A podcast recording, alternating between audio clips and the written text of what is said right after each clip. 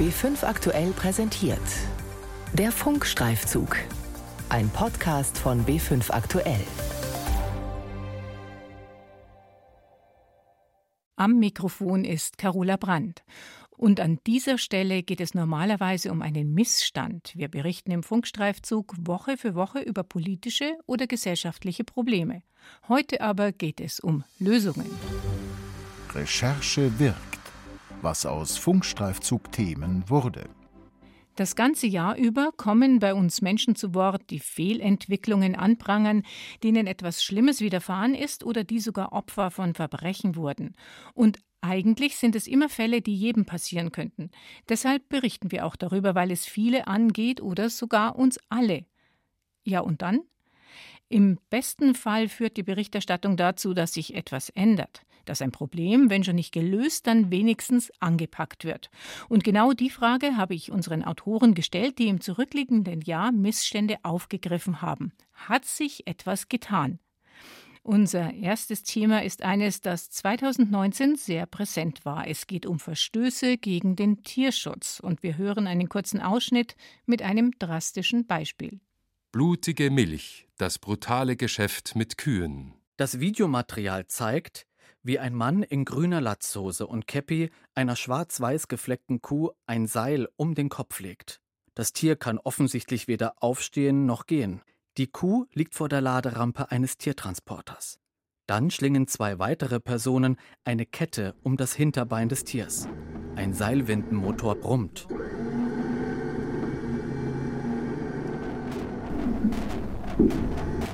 Was folgt, ist eine minutenlange Prozedur brutaler Tierquälerei. Die Kuh wird per Seilwinde auf den Transporter gezerrt. Der Bauer malträtiert das Tier mit Tritten und reißt seinen Kopf am Seil in Zugrichtung. Dabei schneidet der Strick direkt durch ein Auge der Kuh.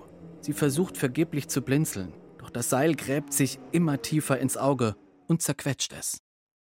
Eine der Autorinnen ist jetzt bei mir im Studio, Eva Achinger von BR Recherche. Die eben gehörte Szene zerreißt einem ja das Herz. Wie waren denn da die Reaktionen auf euren Beitrag?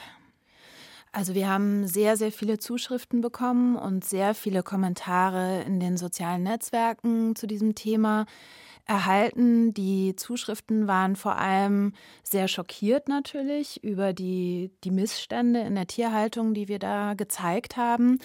Aber wir haben auch wirklich viel Zuschauerpost bekommen, ähm, wo Zuschauerinnen und Zuschauer auch ausgedrückt haben, dass sie wirklich dankbar sind über unsere Berichterstattung, dass wir das transparent machen, welche Missstände es tatsächlich in der Tierhaltung gibt. Und die Verbraucher wollen das offenbar auch wissen. Ihr habt ja eine ganze Serie von Beiträgen über Missstände in der Tierhaltung gemacht. Der plakative Titel Blutige Milch. Geht da jetzt einfach alles so weiter oder wird Tierquälern unter den Landwirten wirklich das Handwerk auch gelegt? Ich fange mal an mit dem ganz konkreten Fall wo wir gerade auch im Einspieler was gehört haben. Der Schlachthof bei Stade, da ermittelt die Staatsanwaltschaft inzwischen seit mehreren Monaten wegen schweren Tierschutzverstößen. Außerdem hat die Staatsanwaltschaft uns mitgeteilt, muss man noch prüfen, ob es wirklich richtig war, das Fleisch auch in den Handel zu bringen, weil dort ja viele Tiere auch geschlachtet und verarbeitet wurden, die krank waren. Das ist mal der Fall in Niedersachsen, was da konkret passiert ist. Der Betrieb selbst ist sofort geschlossen worden. Das war wenige Wochen später, war der dicht. Dann hatten wir ja noch den großen Skandal im Allgäu. Da hat ja zum Beispiel auch die bayerische Politik eine regelrechte Tierschutzreform angekündigt aufgrund dieser Ereignisse. Also der bayerische Umweltminister Glauber hat gesagt, es wird eine Spezialbehörde eingesetzt, eine Spezialbehörde geschaffen, die eben auch die Lebensmittelsicherheit und auch den Tierschutz kontrollieren soll. Und da heißt es auch, dass 25 neue Stellen geschaffen werden sollen. Das mhm. ist so ganz konkret passiert. Was war denn dein Eindruck? Waren die Verstöße schwarze Schafe, die es halt in jeder Branche gibt, oder sind die Tierquälereien systematisch abgelaufen? Also ich denke sowohl als auch. Es gibt natürlich diese schwarzen Schafe, über die wir auch berichtet haben, aber es gibt sage ich mal, Stellschrauben im System, die Tierschutzverstöße begünstigen können. Also ganz konkret gesagt ist es natürlich so, ähm, der Kälberpreis liegt total im Keller. Männliche Kälber sind kaum was wert heutzutage. Also der Anreiz, die zu verkaufen und in Drittländer zu exportieren, was für die Tiere mit Qualen verbunden sein kann, ist natürlich groß. Das ist das eine. Und eine andere Haupterkenntnis unserer Recherche ist, dass die hohe Milchleistung, die beispielsweise von Milchkühen abverlangt wird, in direktem Zusammenhang steht mit vermehrten Erkrankungen bei den Tieren, was natürlich auch Tierleid bedeutet. Die andere Seite, das sind die Bauern. Seit Monaten gibt es Proteste von Bauern. Die richten sich gegen mehr Umweltauflagen, aber gleichzeitig sind viele Landwirte wütend auf die Medien. Sie fühlen sich verunglimpft, gebasht, ständig kritisiert und äh, sagen, sie werden in eine Ecke gestellt. Kannst du das nachvollziehen? Ja und nein. Wir haben auf unsere Berichterstattung sehr, sehr viele Kommentare von Landwirten und Landwirtinnen bekommen. Es gab rege Diskussionen. Da ging es eigentlich vor allem immer darum, dass sich die Landwirte unter Generalverdacht gestellt fühlen und über einen Kamm geschert fühlen. Da muss ich ehrlich sagen, das kann ich nicht nachvollziehen. Wir haben viele von diesen Zuschriften auch wirklich persönlich bearbeitet und beantwortet. Immer wieder mit dem Hinweis, dass diese Berichterstattung nicht von der Landwirtschaft an sich spricht und von allen Landwirten spricht, sondern wir haben über ganz konkrete Akteure berichtet, die gegen Gesetze verstoßen haben, die sich gegen Tierschutzauflagen, die sie nicht eingehalten haben und wo Staatsanwaltschaften ermitteln. Gab es denn auch sachliche Anregungen oder Ideen? Was würden sich denn die Landwirte wünschen? Da ist besonders herausgestochen eigentlich ein Argument, nämlich dass es schon darum geht, welche Rolle auch der Verbraucher und die Verbraucherin spielt. Also viele Landwirte und Landwirtinnen haben geschrieben, ähm, dass die Preise natürlich eine große Rolle spielen. Was bin ich bereit im Supermarkt für die Packung Milch zu bezahlen? Was bin ich bereit für, fürs Fleisch zu bezahlen? Also das war schon sehr auffällig, dass die Landwirte sich wünschen, dass der Verbraucher eine Mitverantwortung trägt. Eva Achinger war das von BR Recherche. Und auch das nächste Thema kommt aus dem Investigativteam des Bayerischen Rundfunks. Der Fall Audi. Neue Details über Ausmaß der Dieselaffäre. Es ist der 16. Mai 2003. Um 8.51 Uhr klickt ein Audi-Entwickler im Mail-Programm seines Computers auf Senden. Im Postfach von fünf Kollegen landet daraufhin ein Gedicht, angelehnt an Goethes Erlkönig. Die die Weiß, komm her zu mir. Gar schöne Spiele spiel ich mit dir. Manch Schweinerei liegt auf der Hand, die ich will verdecken mit nem Hystereseband. Die Feed-Device illegale Abschalteinrichtung. Zwölf Jahre nach dieser E-Mail hat die Öffentlichkeit erfahren, dass Volkswagen und Audi über Jahre mehrere Dieselmodelle mit einer Manipulationssoftware ausgestattet hatten. Die Fahrzeuge sind auf dem Prüfstand sauber, auf der Straße schmutzig. Das Gedicht offenbart, die Abgasmanipulation war bei Audi schon früh ein offenes Geheimnis. Und dieses Geheimnis hat BR Recherche aufgedeckt. Einer der Autoren, die uns da tiefe Einblicke in die Unternehmenskultur von Audi gegeben haben, ist Arne Meyer-Fünfinger. Wie hat Audi das aufgenommen, Arne? Naja, offiziell nur sehr dünn und auch nur sehr schmallippig. Uns ist allerdings bekannt, und das haben wir damals auch nach äh, der Veröffentlichung, kurz nach der Veröffentlichung erfahren, dass Audi ein Schreiben geschickt hat an alle Händler in Deutschland um die Händler so ein bisschen zu beruhigen. Und da hat man dann geschrieben äh, aus Ingolstadt dann in die Republik, äh, dass die von uns aufgedeckten mutmaßlichen Verfehlungen unter anderem eben Teil der juristischen Aufarbeitung seien. Und ja, seitdem ist ja in der Sache selbst dann auch noch einiges passiert. Ihr habt ja herausgefunden, da wurde viel mehr manipuliert, als bisher bekannt war. Und die Politik hat auch so einiges verschwiegen. Gab es denn politische Konsequenzen? Politische Konsequenzen und Reaktionen, die gab es äh, durchaus. Wir haben ja unter anderem berichtet, dass das Kraftfahrtbundesamt auch bei der Aufarbeitung des Dieselskandals eben speziell mit Blick auf Audi eher zögerlich gewesen ist, dass eine Vielzahl der Abschalteinrichtungen, die verwendet worden sind bei Audi, dass das unter dem Deckmantel geblieben ist. Äh, kurz danach hat sich ja Bundesverkehrsminister Andreas Scheuer sofort eben nach der Berichterstattung hinter seine Behörde gestellt und die ist danach dann trotzdem tätig geworden oder vielleicht auch, weil sie es musste. Wenn wir uns mal ein Beispiel rauspicken, wir haben ja bei unserer Recherche herausgefunden, dass ein Modell der Audi A8 4,2 Liter Euro 6, also der Luxuswagen von Audi, dass der sehr, sehr dreckig gewesen ist und dann auch zurückgerufen werden musste, dass Audi da ein Software-Update entwickeln musste. Und das ist eben bis heute nicht geschehen. Das haben wir berichtet. Daraufhin hat dann das Kraftfahrtbundesamt ein Zwangsgeld angedroht an Audi und äh, mehr oder weniger mitgeteilt, Leute, ihr müsst euch sputen. Sonst müsst ihr dieses Zwangsgeld äh, zahlen. Stand heute ist jetzt Audi dabei, diese Software zu entwickeln. Das ist der eine Punkt, die Konsequenz, die es gegeben hat. Und die zweite Konsequenz, und da schließt sich eben der Kreis äh, zu dem Gedicht. Wir konnten eben zeigen, dass also Fahrzeuge, die ab 2003, 2004 gebaut wurden, Schadstoffklasse Euro 4, dass die dann jetzt ganz aktuell vor wenigen Wochen zurückgerufen wurden. Da geht es um mehrere 10.000 Fahrzeuge über 100.000 hier in Deutschland. Und da kann man schon sehen, dass dieser Skandal und die Folgen und auch dann eben, was wir recherchiert haben, dass das bis heute reicht. Hast du den Eindruck, die Autoindustrie hat sich verändert nach dem Skandal? Sie steuert um?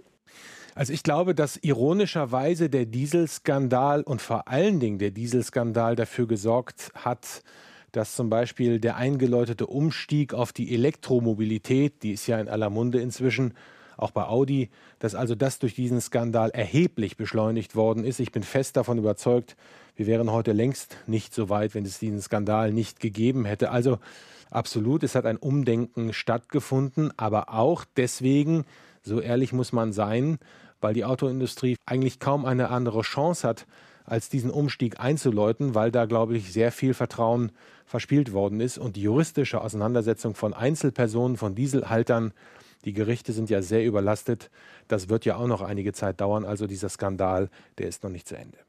Arne Meyer-Fünfinger war das, einer der Rechercheure im Audi-Skandal. Herzlichen Dank für das Gespräch. Sehr gerne. Heftig umstritten sind sie bis heute die Ankerzentren für Flüchtlinge, in denen es oft Probleme gibt, Ausschreitungen oder sogar Todesfälle. Von außen ist schwer zu sagen, was drinnen wirklich los ist, denn Journalisten dürfen da nicht einfach reingehen und recherchieren. Das handhaben die Bezirksregierungen und der Sicherheitsdienst vor Ort streng. Unserem Reporter Michael Olmer ist es trotzdem und natürlich legal gelungen, an Informationen heranzukommen. Wachdienst unter Verdacht. Gibt es im Ankerzentrum Bamberg Übergriffe gegen Flüchtlinge? In der Nacht zum 11. Dezember 2018 kommt es in einem der Wohnblöcke zur Auseinandersetzung zwischen Flüchtlingen und Sicherheitsleuten. Einer der Bewohner wird verletzt. Polizei rückt an. Es fliegen Pflastersteine und Stangen. Eine Wohnung wird in Brand gesteckt. Abdu ist ein junger Geflüchteter aus Eritrea. Er wurde von Mitbewohnern gebeten, runter vors Gebäude zu gehen, um mit der Polizei zu reden. Doch dann passierte nach seiner Darstellung das. Die Polizei habe ihn an Sicherheitsleute weitergereicht. Die hätten ihn gefesselt, dann vom Gebäude entfernt, in die Nähe des Autokreisels auf dem Gelände der Einrichtung, nahe der Ausgangspforte. Als sie mir auf den Boden gebracht auf das Kreuz, haben sofort mich geschlagen. Im Kopf und im Rücken geschlagen. Beide Security. Er erzählt, wie ihn zwei Sicherheitsleute zu Boden geworfen und geschlagen haben. Nur einer von mehreren Vorfällen im Ankerzentrum Bamberg, bei denen immer wieder Mitarbeiter des Sicherheitsdienstes aufgefallen sind. Michael Olmer hat das herausgefunden und ist jetzt bei mir am Telefon. Michael, ist Fairguard Security noch im Ankerzentrum tätig? Ja, also momentan ist Fairguards tatsächlich immer noch im Ankerzentrum. Es gab zwischenzeitlich ein neues Vergabeverfahren mit Fristende zum 1. September. Das hat sich aber in eine Richtung entwickelt, dass es letzten Endes zum Rechtsstreit kam. Der ist mittlerweile beim Oberlandesgericht München angesiedelt. Und solange dieser Rechtsstreit nicht entschieden ist, ist völlig offen, wie lange Fairguard Security weiterhin interimsweise den Sicherheitsdienst in dem Zentrum stellen wird. Das heißt, das ist momentan alles sehr offen. Was haben denn deine Recherchen dann gebracht? Eine Reaktion, die sozusagen messbar ist, ist ein Antrag, den die Grünen-Fraktion im Verfassungsausschuss des Bayerischen Landtags einreichte. Da ging es darum, dass die bayerische Staatsregierung aufgefordert wurde, zu Punkten der Recherchestellung zu nehmen. Das betrifft Fragen der Leitung dieses Sicherheitsdienstes, diverse Vorwürfe, auch im Hinblick auf Übergriffe, die Thema der Recherche sind. Das betrifft die Person des Sicherheitschefs, äh, Bereichsleiters, der nach wie vor in der Einrichtung tätig ist. Also es geht tatsächlich um, um solche Punkte, die eben dazu beigetragen haben, dass es in dem Zentrum so weit kommen konnte. Dieser Antrag vor dem Verfassungsausschuss wurde mit eindeutiger Mehrheit angenommen, mit Zustimmung von CSU, Grünen, Freien Wählern, SPD und FDP. Das zeigt doch insgesamt, dass da ein überparteilicher Konsens in der Sache besteht, dass man solchen Punkten nachgehen muss, indem man dazu Stellung nimmt. Wie sieht es denn aus mit deinen Recherchen? Bist du weiter dran an dem Thema? Ja, es sind jetzt in letzter Zeit wieder Informanten an mich herangetreten und es gibt durchaus neue Hinweise, die ich jetzt gerade prüfe. Und sobald das alles hieb- und stichfest wasserdicht ist, wird es dann eben weitergehen mit neuen Berichten. Wir sind gespannt. Michael Olmer war das am Telefon. Nächstes Thema. Das schleichende Gift, wie die Bundeswehr Gefahren durch PFC aussetzt. Am Militärflugplatz Neuburg wird geübt. Eurofighter starten und landen. Für Roland Habermeier ist der Flugplatz ein Problem. Er ist der Grund dafür, dass im nahegelegenen Zeller Weiher per- und polyfluorierte Chemikalien, kurz PFC, gefunden wurden. Davon weiß Roland Habermeier im vergangenen Sommer noch nichts. Also auch letztes Jahr im Jahrhundertsommer haben wir jeden Tag eigentlich am Zellerweih gebadet. Ne? Und wenn man denkt, dass da krebserregende Stoffe drin sind, dann überlegt man sich das, ob man hier baden geht. Ne? Die giftigen PFC-Substanzen stammen aus Löschschäumen, die am Flughafen von der Bundeswehr verwendet wurden. Neuburg ist nicht der einzige kontaminierte Bundeswehrstandort. Nach BR-Recherchen ist das Problem größer als bislang bekannt. An 18 Standorten in ganz Deutschland ist eine PFC-Kontamination nachgewiesen. Und die Liste dürfte noch länger werden. Neun Monate ist es her. Und ich habe jetzt Jan unsere Autorin, in ihrem Büro in der Wissenschaftsredaktion des Bayerischen Rundfunks besucht. Jetzt würde mich natürlich interessieren, ist die Liste tatsächlich länger geworden? Ja, das war ganz überraschend für uns, weil tatsächlich äh, ist schon ganz kurz danach eine neue Zahl aufgetaucht. Da waren dann plötzlich von 20 kontaminierten Standorten die Rede. Also wir haben ja von der Bundeswehr über unsere Recherche immer zu hören gekriegt, ja, da wird noch untersucht und es gibt Verdachtsfälle und es wird untersucht. Und tatsächlich sind schon quasi während der Veröffentlichung, wenn man so will, zwei neue Fälle dazugekommen. Was hat denn eure Recherche, die ja Monate gedauert hat, ausgelöst? Also vor allen Dingen hat sie, glaube ich, den Druck erhöht, weil es sehr umfangreiche Regionalberichterstattung gab. Also viele Lokalzeitungen haben dann natürlich geschaut, ist ein Standort in meinem Berichtsgebiet und haben dann bei der Bundeswehr nachgefragt. Und ich denke, da ist ein ziemlicher großen Batzen Arbeit auf die Bundeswehr zugekommen. Also da wurde sehr breit drüber berichtet. Ist denn das Problem inzwischen gelöst? Also von den Problemen ist gar nichts gelöst bisher. Also das äh, größte Beispiel ist ja die Bürgerinitiative in Manching und die Verunreinigung dort. Und da gibt es ja eben eine sehr aktive Bürgerinitiative, die sich A sehr gut informiert und die auch äh, starken politischen Druck ausgeübt hat. Und tatsächlich ist es bis heute also so, es gibt immer noch keinen Termin für den Beginn einer Sanierung dort. Ähm, es ist auch tatsächlich nicht gestoppt, dass die Substanzen in die umliegenden Gewässer gehen.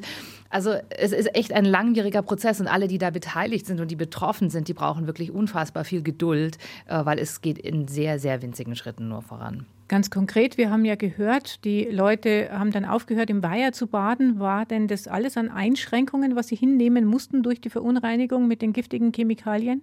Na, in manchen ist es so gewesen, dass äh, die Menschen äh, dort in dem äh, Stadtteil ihre Gärten bewässern aus einem Brunnen, der sich speist aus einem dieser Fließgewässer. Und da hieß es dann auf einmal vom Landratsamt, man soll das bitte nicht zur Gartenbewässerung verwenden. Und das hat die Leute natürlich total verunsichert, weil seit Jahren, seit Jahrzehnten gießen die dort ihr Gemüse im Garten, was sie ja auch essen. Und plötzlich hieß es, macht's das bitte nicht mehr. Und das hat die Leute natürlich erbost. Ja. Und da wollen sie natürlich Klarheit, was ist da jetzt. Also ja, es, es schränkt natürlich die Lebensqualität ein. Manche haben uns das auch beschrieben, sagen, wir sind extra hierher gezogen in die Idylle, weil wir sagen, hier haben wir wir leben gesund und ich esse das eigene Gemüse aus meinem Garten und plötzlich soll ich das nicht mehr dürfen und das verunsichert natürlich die Menschen. Wie könnte man den Menschen denn helfen? Stichwort Sanierung. Also Sanierung, PFC-Sanierung ist technisch möglich ist aber nicht billig. Und das ist wahrscheinlich auch der Knackpunkt in der ganzen Geschichte. Denn wer sanieren muss, der muss da sehr viel Geld hinlegen. Wir haben positive Beispiele. Es gibt einige Flughäfen in Deutschland, die saniert werden. Düsseldorf ist ein Beispiel, Nürnberg ist ein Beispiel in, in Bayern. Ähm, es gibt ganz unterschiedliche Verfahren, aber das Aufwendigste wäre sicherlich ganze Erdmassenaushub abzutragen. Es ist auch übrigens ein Problem mit der belasteten Erde, weil es gibt einen Deponieengpass. Man findet eben bei dieser Art von Risikomüll nicht ohne weiteres eine Deponie, die das nimmt. Es gibt jetzt eben einen Flughafen, der sogar sagt, wir deponieren es bei uns selber. Ja, wir müssen sozusagen selber eine, eine Wanne, eine Deponie Deponiewanne bauen, weil wir finden keine Deponie, die diesen Aushub nimmt. Also das ist technisch nicht, nicht ganz einfach, nicht trivial, aber es ist natürlich machbar. Shan Turczynski aus unserer Wissenschaftsredaktion hat im Team von BR Recherche die Bundeswehr unter Druck gebracht. Wenn irgendwo etwas schiefläuft, gehen die wenigsten Behörden offensiv damit um. So auch in Freising. Das dortige Landratsamt wollte die Verbraucher nicht darüber informieren, dass Speisefische und Gewässer mit einem verbotenen Tierarzneimittel verseucht wurden. BR-Reporter haben es aufgedeckt. Fischskandal. Teichwirte bangen um ihre Existenz. Das Bruthaus. Normalerweise müsste es jetzt hier plätschern, wenige Zentimeter große Setzlinge in Bottichen schwimmen. Doch die Bottiche sind staubtrocken. Da müssten jetzt die Setzlinge drin sein. Also 200.000 Stück etwa. 200.000? 200.000. Das ist sozusagen eigentlich Ihre Zukunftsinvestition letztendlich. Ja, der ganze Jahrgang fehlt jetzt natürlich. Das ganze Jahr Produktion fällt aus. Peter Baumgartner kann das Wasser aus der Moosach nicht verwenden, weil die Sedimente der Moosach mit Malachitgrün belastet sind. Das zwar ein effektives Medikament für Fische gegen Pilzerkrankungen ist, aber für Menschen im Verdacht steht, krebserregend und genverändernd zu sein. Deswegen ist das Mittel seit 2004 verboten. Aber die Versuchung groß, es dennoch zu verwenden. Denn wer es seinen Fischen verabreicht, spart Zeit, heißt Personal und letztlich Geld. Das ist laut Anklageschrift, die der BR einsehen konnte, auch der Grund gewesen, warum ein Fischzüchter ein paar Kilometer oberhalb von Baumgartners Betrieb das verbotene Tierarzneimittel verwendet haben soll. Der BR hat den Skandal aufgedeckt. Rüdiger Kronthaler hat in allen Programmen im Fernsehen, im Radio und online darüber berichtet und war auch beim Prozess gegen den Verursacher dabei. Wurde der jetzt zur Verantwortung gezogen? Ja, der wurde verurteilt zu 130 Tagessätzen auf 65 Euro und zwar für ein einmaliges Einbringen von Malachitgrün, also diesem verbotenen Tiermedikament. Allerdings muss man sagen, was in diesem Prozess, es war nur ein Prozesstag, was überhaupt nicht zur Sprache kam, waren die anderen Geschädigten, sprich die Umwelt, die ja massiv geschädigt wurde durch den Ausfluss des Medikaments, als auch die Nachbarteichwirte, die stromabwärts ihre Fischzuchten haben und die ebenfalls massiv geschädigt wurden. Was ist denn mit den geschädigten Teichwirten? Die Teichwirte versuchen in einem Zivilverfahren über Schadensersatzforderungen, also ihren Schaden einzuklagen. Doch das ist sehr schwierig, weil sie ja selber die Beweise herbeischaffen müssen. Also sie müssen nachweisen, dass ihre belasteten Fische zusammenhängen mit dem Teichstrom aufwärts. Und das zweite Problem ist, dass dieses Zivilverfahren noch gar nicht angefangen hat. Es zieht sich ewig hin und die Monate hinaus, das ist alles natürlich Kosten für diese Teichwirte und das ist eine hohe Belastung. Können die eigentlich ihre Fische wieder verkaufen inzwischen? Ja, manche Teiche waren noch lange gesperrt. Das geht so peu à peu. Aber das Problem ist, dass ja das Malachitgrün in den Sedimenten gebunden ist. Das heißt, bei einem Starkregen, sobald das aufwirbelt, schwemmt es möglicherweise wieder in die Fischzuchten hinein. Das ist wie so ein Damoklesschwert. Das ist wie eine ständige Bedrohung für die, die ja nichts können. Aber sie sind ja verantwortlich dafür, dass ihre Fische nicht belastet sind. Unsere Veröffentlichungen haben ja hohe Wellen geschlagen, auch politisch im Landtag. Die SPD war da sehr aktiv, aber auch die Grünen. Haben die was erreicht? Es gab eine Anhörung im Petitionsausschuss. Der Petitionsausschuss hat sich komplett einstimmig hinter die geschädigten Teichwirte gestellt. Also in dem Sinne, dass man sagt, man muss denen helfen. Die sind unschuldig in eine Notsituation geraten. Die Behörden haben sie nicht gut betreut. Das war sehr eindeutig. Die Forderung war dann geschlossen zu sagen, es muss einen runden Tisch geben, in dem es also nicht nur um Auflagen geht, sondern in dem es auch darum geht, wie wird jetzt eigentlich denen geholfen, wie geht es jetzt weiter, wie sanieren wir eigentlich diesen Bach jetzt, der ja so belastet ist. Doch diesen runden Tisch hat es bis heute nicht gegeben. Und was ist jetzt dein Fazit der Geschichte? Fazit, das ist sehr unbefriedigend. Unbefriedigend für die Umwelt, unbefriedigend auch für die Verbraucher, die ja, ja lange nicht informiert wurden und unbefriedigend natürlich für die Fischzüchter. Rüdiger Kronthaler war bei mir im Studio. Danke für das Gespräch. Gerne. Und jetzt zu einem Aufregerthema aus dem vergangenen Juli. Senioren-WGs in Gefahr. AOK streicht Zahlungen.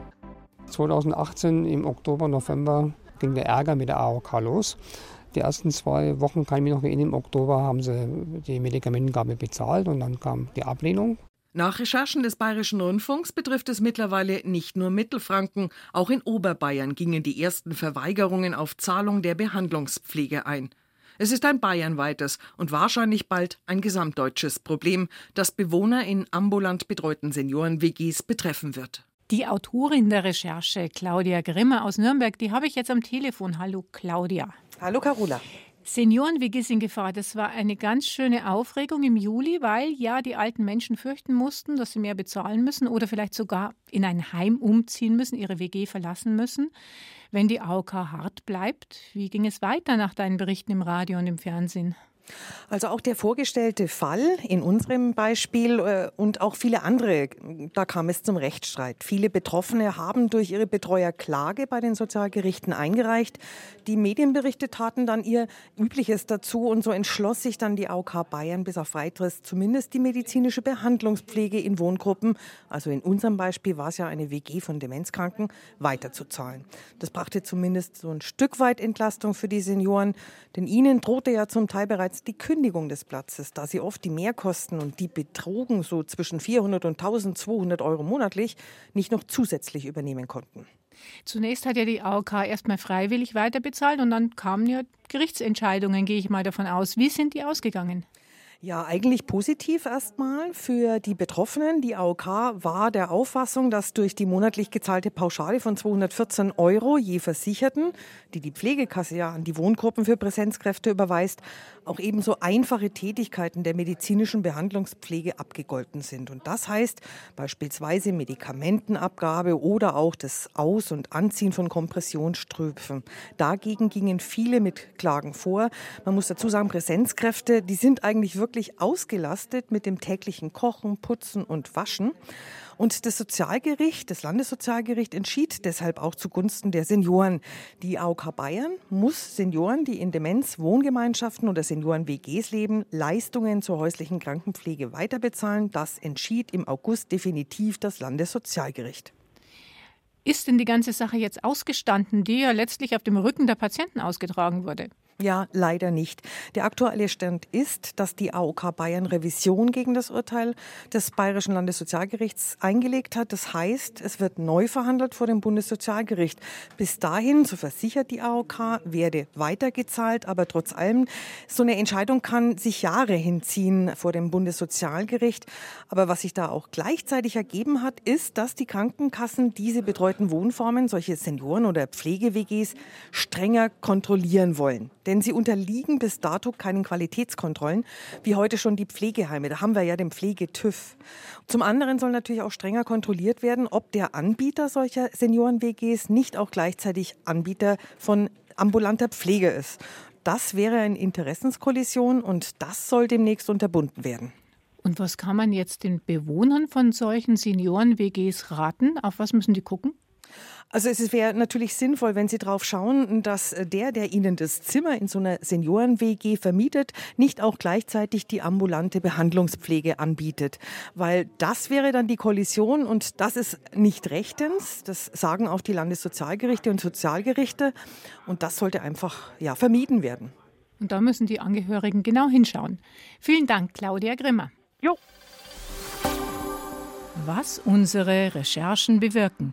Eine Sendung von Carola Brandt.